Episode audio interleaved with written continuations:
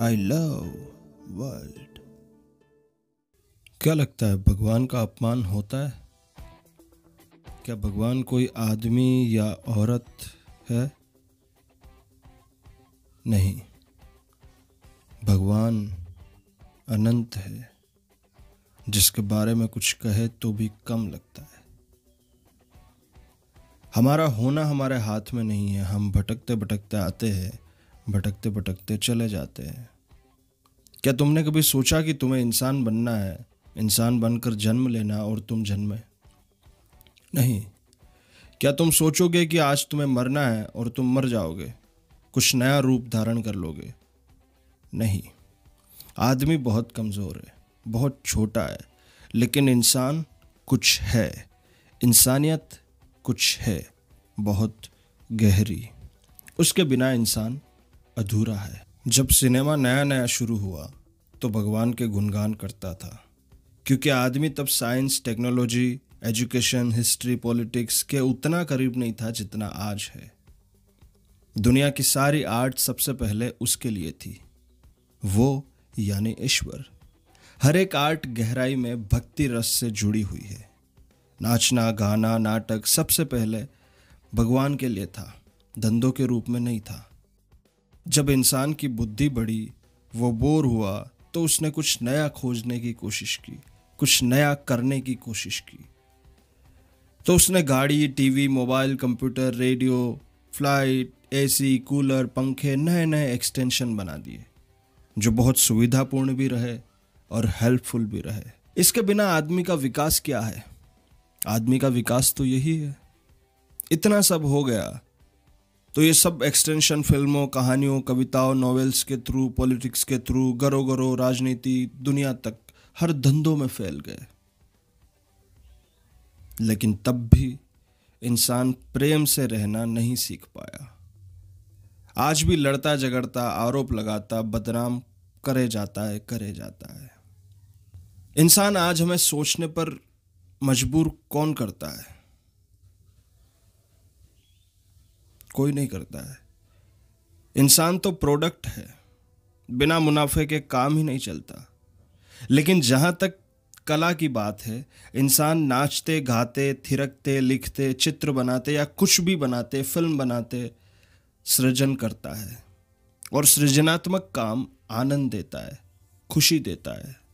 इतना प्यारा काम कि कोई अपनी सारी एनर्जी सृजन में लगा देता है, ना कि विनाश में। लाइफ के हर मोमेंट में खुशियाँ ही खुशियाँ भर देता है, क्योंकि वो आज़ाद होकर काम करता है, खुले मन से। और जब इस लाइफ को आईने के रूप में हमें दिखाता है, हमारी लाइफ का चरित्र पर्दे पे, लेखन में, चित्रों में सृजनात्मक रूप से हमें दिखाता है तो हमें प्रॉब्लम क्या है? बचपन में जब हम मिट्टी में खेलते हैं, मिट्टी खा लेते हैं तो माँ मारती है, माँ डांटती है और कहती है, तुम मिट्टी खा रहे हो। आईना दिखाती है। जब बड़े हो जाते हैं तो हम चालाक हो जाते हैं। माँ कमज़ोर हो जाती है। हम माँ की नहीं सुनते। इस उम्र से बुढ़ापे तक हम पूरी तरह अनुभव हो होकर हो होकर अच्छे खासे चालाक बन जाते हैं। तो हमारी सारी गलतियाँ, हमारा सारा कैरेक्टर, हमारी लाइफ सृजनात्मक रूप से कोई लेखक, कोई कवि, निर्देशक, कोई पत्रकार हमें दिखाता है, लेकिन हम नहीं देखना चाहते। हम कितने कमज़ोर हैं। अपनी अच्छाई एक्सेप्ट कर लेते हैं, लेकिन बुराई एक्सेप्ट नहीं होती। इसी कारण से रोज रोज लड़ाई झगड़े होते हैं, रोज तांडव कंट्रोवर्सी होती है। कौन चाहता है कि हिंदू मुसलमान सिख ईसाई जैन की बुराई करे, अपमान करे? कलाकार तो यही चाहता है कि वो इंसान को माइंड पेश करे जो इंसान का है। हकीकत में अगर हर धर्म, हर इंसान एक दूसरे को भला बुरा कहता है तो कारण क्या है? धर्म को बदनाम राजनीति ने किया है, इंसान को बदनाम इंसान ने किया है। मैं अगर मान लेता हूँ कि मैं बुरा हूँ तो मैं नेक्स्ट मोमेंट में अच्छा भी हो जाता हूँ, क्योंकि ना बुरा रुकता है, ना अच्छा रुकता है, सब आता जाता है। लेकिन समाज की, इंसान की, राजनीति की दिक्कत ये है कि वो अच्छा बनकर रहना चाहते हैं, चाहे वो हो बुरे अच्छा सम्मानित दिखना चाहते हैं। सम्मान को पकड़ कर रखना चाहते हैं। इसीलिए अपमान बार बार उनके पास आता है। सम्मान और अपमान तो साथ में ही है। दोनों में जिए तो ज़िंदगी है, वरना क्या? क्या कभी आप भगवान को सम्मान दे पाए? क्या कभी आप उस ईश्वर को, उस खुदा को अपमान दे पाए? नहीं। उसका ना कोई सम्मान कर सकता है, ना उसका कोई अपमान कर सकता है, क्योंकि वो वन एंड ओनली वन है। उसके सामने बस झुका जा सकता है। वहाँ ना कोई दरबार है, ना कोई महल है, ना कोई प्रजा है, ना कोई इंसान है। वो अव्यक्त है। सम्मान और अपमान केवल हिंदू मुसलमान सिख ईसाई जैन में ही होता है।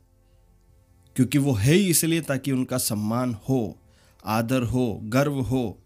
ईश्वर को तो कुछ भी नहीं चाहिए। वो तो और देता रहता है। वो लोग बहुत खतरे का काम करते हैं जो किसी ज़रिए से हमें आईना दिखाते हैं। मैं सोचने जाऊँ कि शिव, अल्लाह, राम, कृष्ण, क्राइस्ट तो मैं आकार, तस्वीर, चिन्ह के रूप में ही देख पाऊँगा। लेकिन क्या वो एक दायरे में सीमित हो सकता है? अगर सीमित हो जाए तो फिर निराकार कैसे होगा? वो तो निराकार ही है। उसको स्थापित कर दिया जाए तो वो अस्थापित कैसे होगा? एक आकार में अंत कर दिया जाए तो वो अनंत कैसे होगा? जबकि वो है अनंत, अकाल्पनिक, अस्थापित आदि। अगर किसी कहानी, फ़िल्म, विचार के द्वारा भगवान को दिखाने की कोशिश हो तो कितना मुश्किल है? फिर हम केवल चिन्ह पकड़ पाते, सिंबल पकड़ पाते, और ईश्वर सिंबल से कई परे है। देवी देवता, अल्लाह, ईश्वर, पैगंबर हमसे बहुत परे है। हम बात भी करें तो हम छोटे लगते हैं, लेकिन हम इंसान का माइंड दिखा सकते हैं, क्योंकि इंसान ईश्वर से तो जुड़ा ही हुआ है। ये तो केवल नाम है। वो तो नाम भी नहीं है। अनाम है, आदि है, अनंत है। हम जब नहीं थे, तब भी शिव था। हम जब नहीं होंगे, तब भी शिव होगा। और अगर फिर भी ये लगता है कि कोई देवी देवता, ईश्वर, अल्लाह किसी का अपमान कर सकता है तो ये भूल है। अपमान कोई नहीं करता। कोई बात होती है, उसे कह पाना मुश्किल होता है तो उसके लिए वो माध्यम चुनता है। वो माध्यम तीव्र होता है। वो माध्यम तीव्र इसलिए होता है क्योंकि इंसान बहुत कमज़ोर है। वो सीधी बात नहीं कह सकता। कोई सीधे सीधे बात नहीं पहुँचा पाएगा तो गाली देगा। और ये तो इंसान की कमज़ोरी है। कि सीधी बात नहीं कर सकता? सीधी बात सुनता भी कौन है? प्यार से नहीं समझते हैं, इसीलिए तो साम, दान, दंड, भेद बनाए हैं। अगर कोई सम्मान कर सकता है तो अपमान भी कर सकता है, क्योंकि दोनों साथ में है। लेकिन जहाँ तक ईश्वर की बात है तो उसका ना सम्मान हो सकता है, ना अपमान हो सकता है। तुम बहुत छोटे हो। उस बात पर कंट्रोवर्सी करनी कि किसी फ़िल्म में भगवान का सिंबल या भगवान को दिखाने की कोशिश की है या उनके बारे में भला बुरा कहने की कोशिश की है तो वो जि, जिसने की है उसने की है।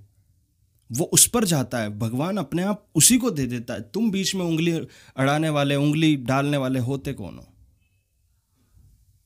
अगर मैं सच बोलता हूँ तो मुझे फ़ायदा होता है। मैं झूठ बोलता हूँ तो मुझे उसका जो भी फल मिलना होता है मुझे मिलता है।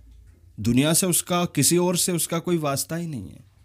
सम्मान में तो और नुकसान है, क्योंकि सम्मान अच्छाई दिखाता है और बुराई छुपाता है। जब सम्मान होता है तो सारी अच्छाइयाँ दिखने लग जाती है और बुराइयाँ छुपने लग जाती है। लेकिन क्या इंसान की बुराइयाँ सच में मिट जाती है, ख़त्म हो जाती है? नहीं। अपमान में अच्छाई, बुराई सब पूरा का पूरा आदमी दिख जाता है। एक्सेप्ट एवरीथिंग एवरीथिंग अगर इस बात को आप उन लोगों तक पहुँचा पाए जिन्हें ऐसा लगता है कि ईश्वर का अपमान होता है तो ज़रूर पहुंचाना, क्योंकि ये है ही उनके लिए कि उनको लगता है कि ईश्वर का अपमान हो पाता है। ईश्वर बहुत परे है। हम अपमान भी कर दे तो कोई फ़र्क ही नहीं पड़ता है। हम सम्मान भी कर दे तो उसे कोई फ़र्क ही नहीं पड़ता है। Thank you bye